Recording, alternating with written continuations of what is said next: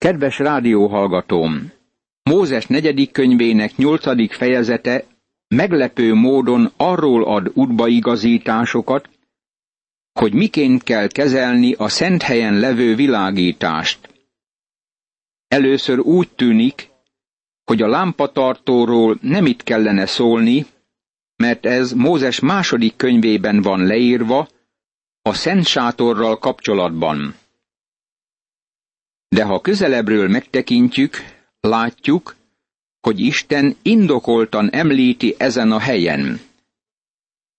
A nyolcadik fejezet folytatja a tisztulási eljárással foglalkozó szakaszt, amint készülnek a pusztai menetelésre. Akik Isten követik és őt szolgálják, azoknak tisztáknak kell lenniük. Azután így beszélt az úr Mózeshez. Szólj Áronhoz, és mondd meg neki. Úgy rakt föl a mécseket, hogy a hét mécs a lámpatartó elején világítson. Így cselekedett Áron. A lámpatartó elejére rakta föl a mécseket, ahogyan megparancsolta Mózesnek az úr. A lámpatartó ötvözött aranyból készült, a szára is, meg a virága is ötvös munka volt.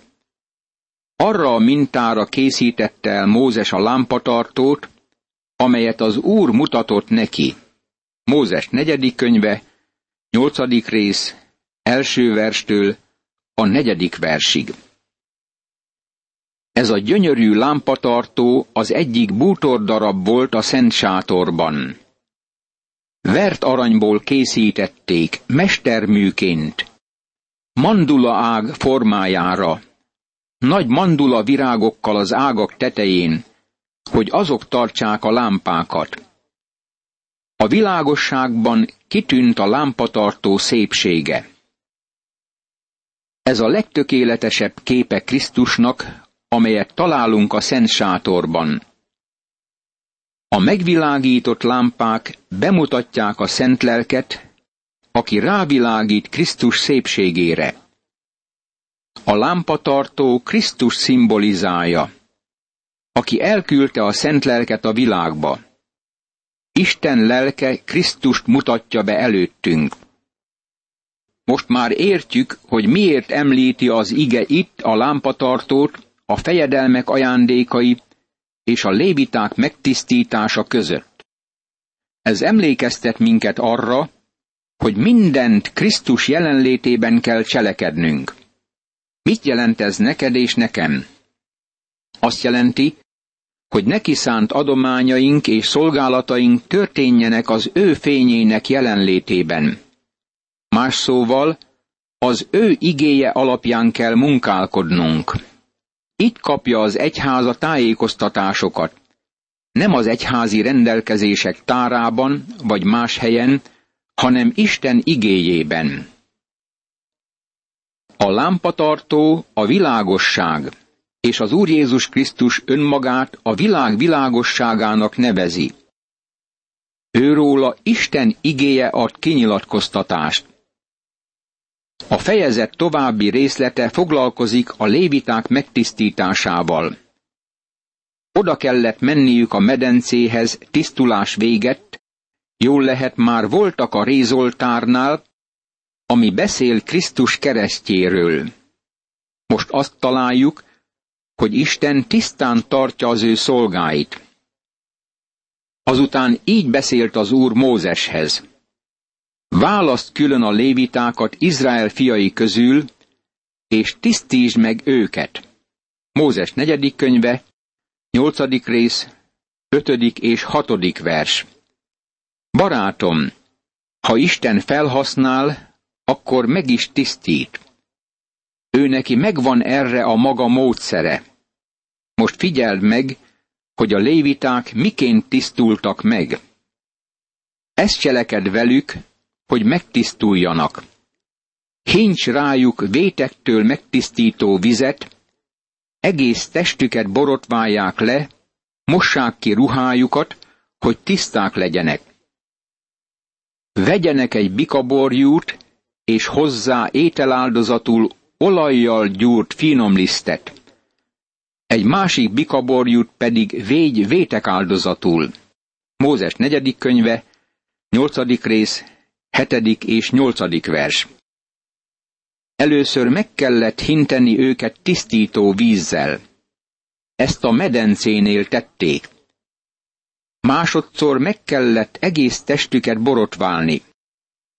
Harmadszor ki kellett mosniuk ruháikat, hogy tisztákká legyenek. Negyedszer bűnért való és égő áldozatot kellett fölajánlaniuk. Emlékszel-e arra, hogy mit mondott Isten Léviről? Lévi Jákob egyik fia volt, és amikor Jákob megáldotta, akkor ezt mondta. Simeon és Lévi testvérek, erőszak eszközei a fegyvereik. Közösségükbe ne menj, lelkem, gyülekezetükkel ne egyesülj, dicsőségem, mert embert öltek haragjukban, kettelésükben bikát bénítottak. Mózes első könyve, 49. rész, 5., 6. és 7. vers. Nyilvánvalóan tisztákká kellett válniuk. Fontos, hogy Isten gyermeke hogyan jár e világban. Ha pedig a világosságban járunk, ahogyan ő maga a világosságban van, akkor közösségünk van egymással, és Jézusnak, az ő fiának vére megtisztít minket minden bűntől. János első levele, első rész, hetedik vers. Láthatod, hogy a világosság és a medence egymás mellé van helyezve. Amikor világosságban járunk, látjuk, hogy van tökéletlenség az életünkben.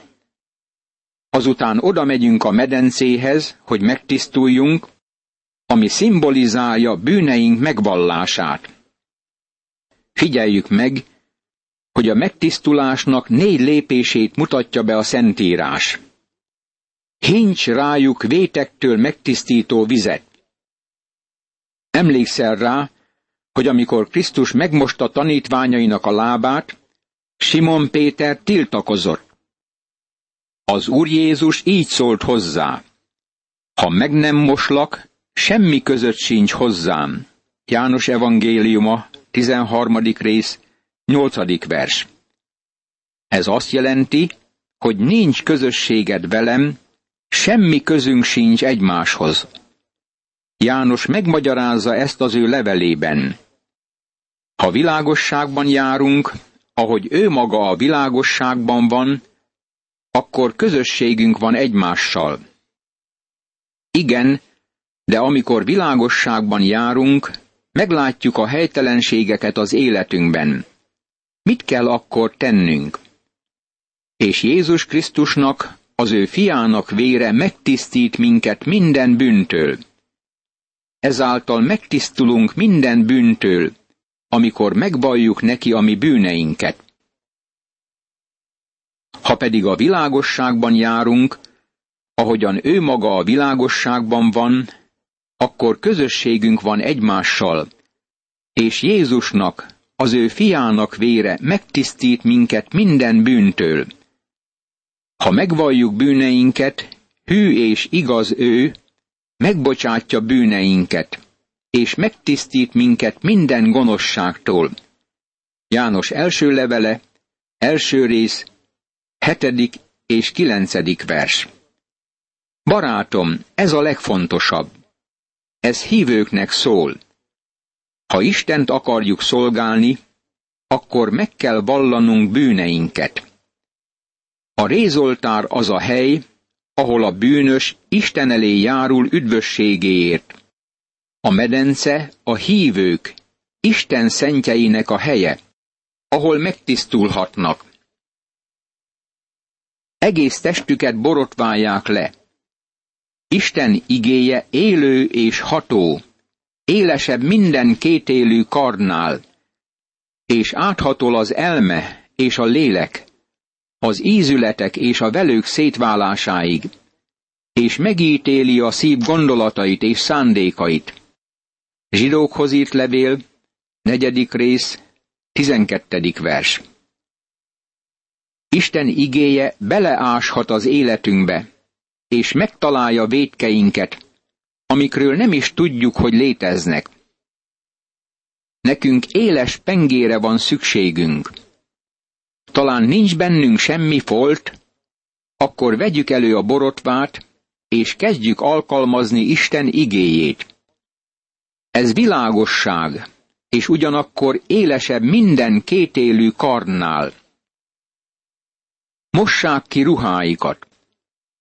A ruha beszél az életben levő szokásokról. Ezeket utazási vagy járási szokásoknak nevezzük. Szükséges megmosnunk ruháinkat, mert vannak bizonyos szokásaink, amelyektől meg kell szabadulnunk, hiszen ártanak az Úrról szóló bizonyságtételünknek.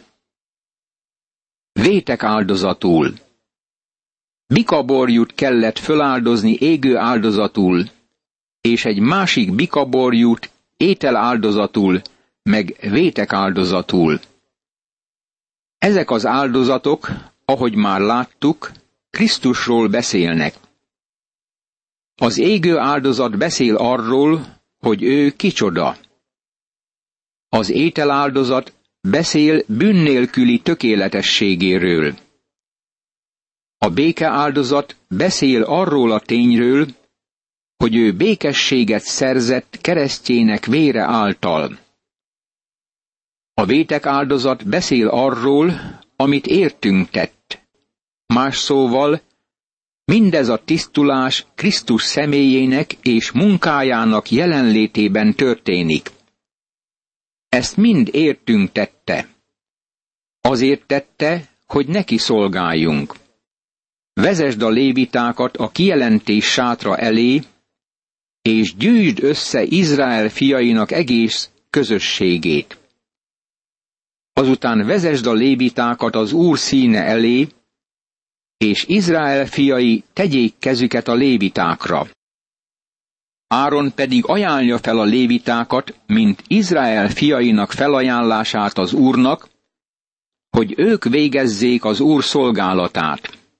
Mózes negyedik könyve, nyolcadik rész, kilencedik verstől a tizenegyedik versig. Most értsük ezt meg nagyon világosan. Valaki énekelhet szólót, prédikálhat, taníthatja az egyik vasárnapi iskolai osztályt, tisztséget viselhet a gyülekezetben, de nem eredményes mindaddig, amíg nem jár Isten igéjének világosságában, amíg nem tisztult meg teljesen. Meg kell vizsgálnunk magunkat Isten igéjének világosságában. Tudjuk, hogy hiányosak vagyunk. Meg kell vallanunk bűneinket az Úrnak, és tudjuk, hogy ő megbocsát nekünk, és megtisztít minket. Használjuk ezt az éles pengét, ami minden ártalmasat leszed rólunk. Figyelnünk kell a szokásainkra, ha Isten fel akar minket használni. Sok ember bizonyságtételét tönkreteszik a szokásai. A megtisztulásnak Krisztus személyén és művén kell alapulnia. Látjuk, hogy mindent azért tettek, hogy a léviták szolgálhassanak az Úrnak. Választ külön a lévitákat Izrael fiaitól, hogy a léviták az enyémek legyenek. És a lévitákat Áron és fiai rendelkezésére bocsátottam Izrael fiai közül, hogy Izrael fiai helyett végezzék a szolgálatot a kijelentés sátránál. Szerezzenek engesztelést Izrael fiaiért, hogy ne sújtsa csapás Izrael fiait, ha a szentélyhez közelednek. Mózes negyedik könyve, nyolcadik rész, tizennegyedik és tizenkilencedik vers.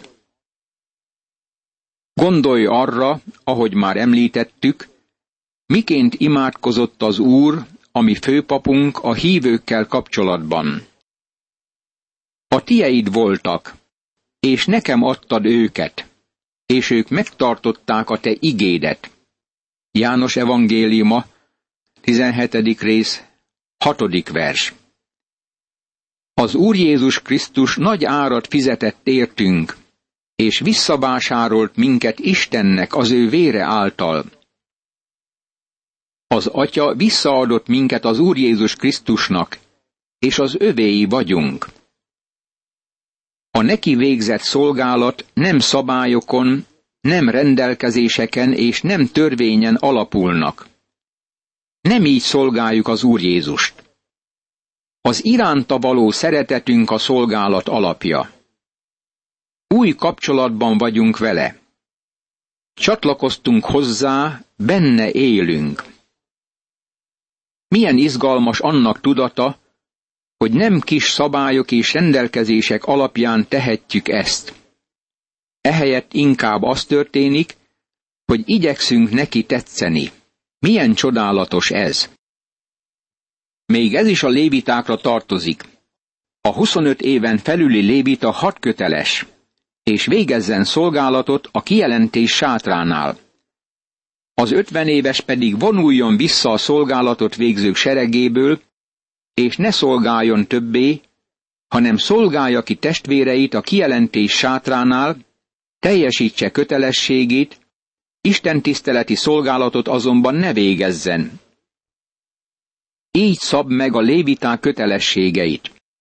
Mózes negyedik könyve, nyolcadik rész, 24., 25. és 26. vers. A léviták szolgálhattak a Szent Sátorban 25 éves korukban. A negyedik fejezet alapján megtudtuk, hogy nem léphettek a papi szolgálatba 30 éves korukig.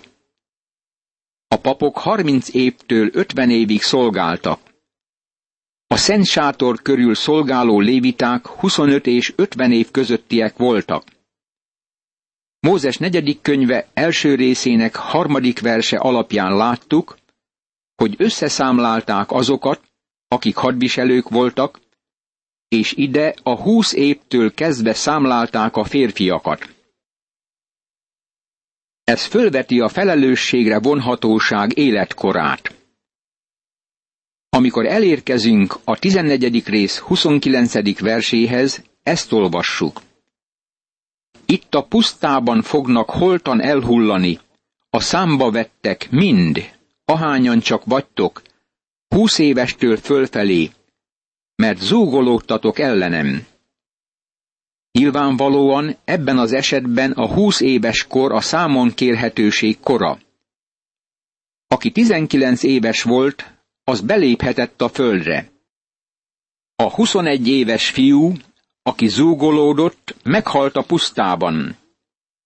Azt mondanám, hogy a felelősségre vonhatóság kora magasabb, mint ahogy gondolnánk. Azt hisszük, hogy egy kisgyermek is felelős a tetteiért. Nem gondolnám. Egy kisgyermek elfogadhatja az urat. Valójában sokan négy éves korukban elfogadják Krisztust, de a felelősségre vonhatóság valamikor később kezdődik, és az a véleményem, hogy ez egyénektől függően más és más. Itt azt látjuk, hogy Isten különbséget tett a szolgálati formák között. Valaki katonáskodhat húsz éves korában. A léviták munkálkodhatnak a Szent Sátorban 25 éves korukban. A pap az ő papi szolgálatát 30 éves korában kezdi el. Fontos, hogy oktassuk fiainkat és leányainkat, és bátorítsuk őket, hogy jöjjenek az Úrhoz, amilyen hamar csak lehet. Annyira fontos, hogy gyermekeink bízzanak az Úr Jézusban. Azután így beszélt az Úr Mózeshez a sínai pusztában, a második év első hónapjában azután, hogy kijöttek Egyiptomból.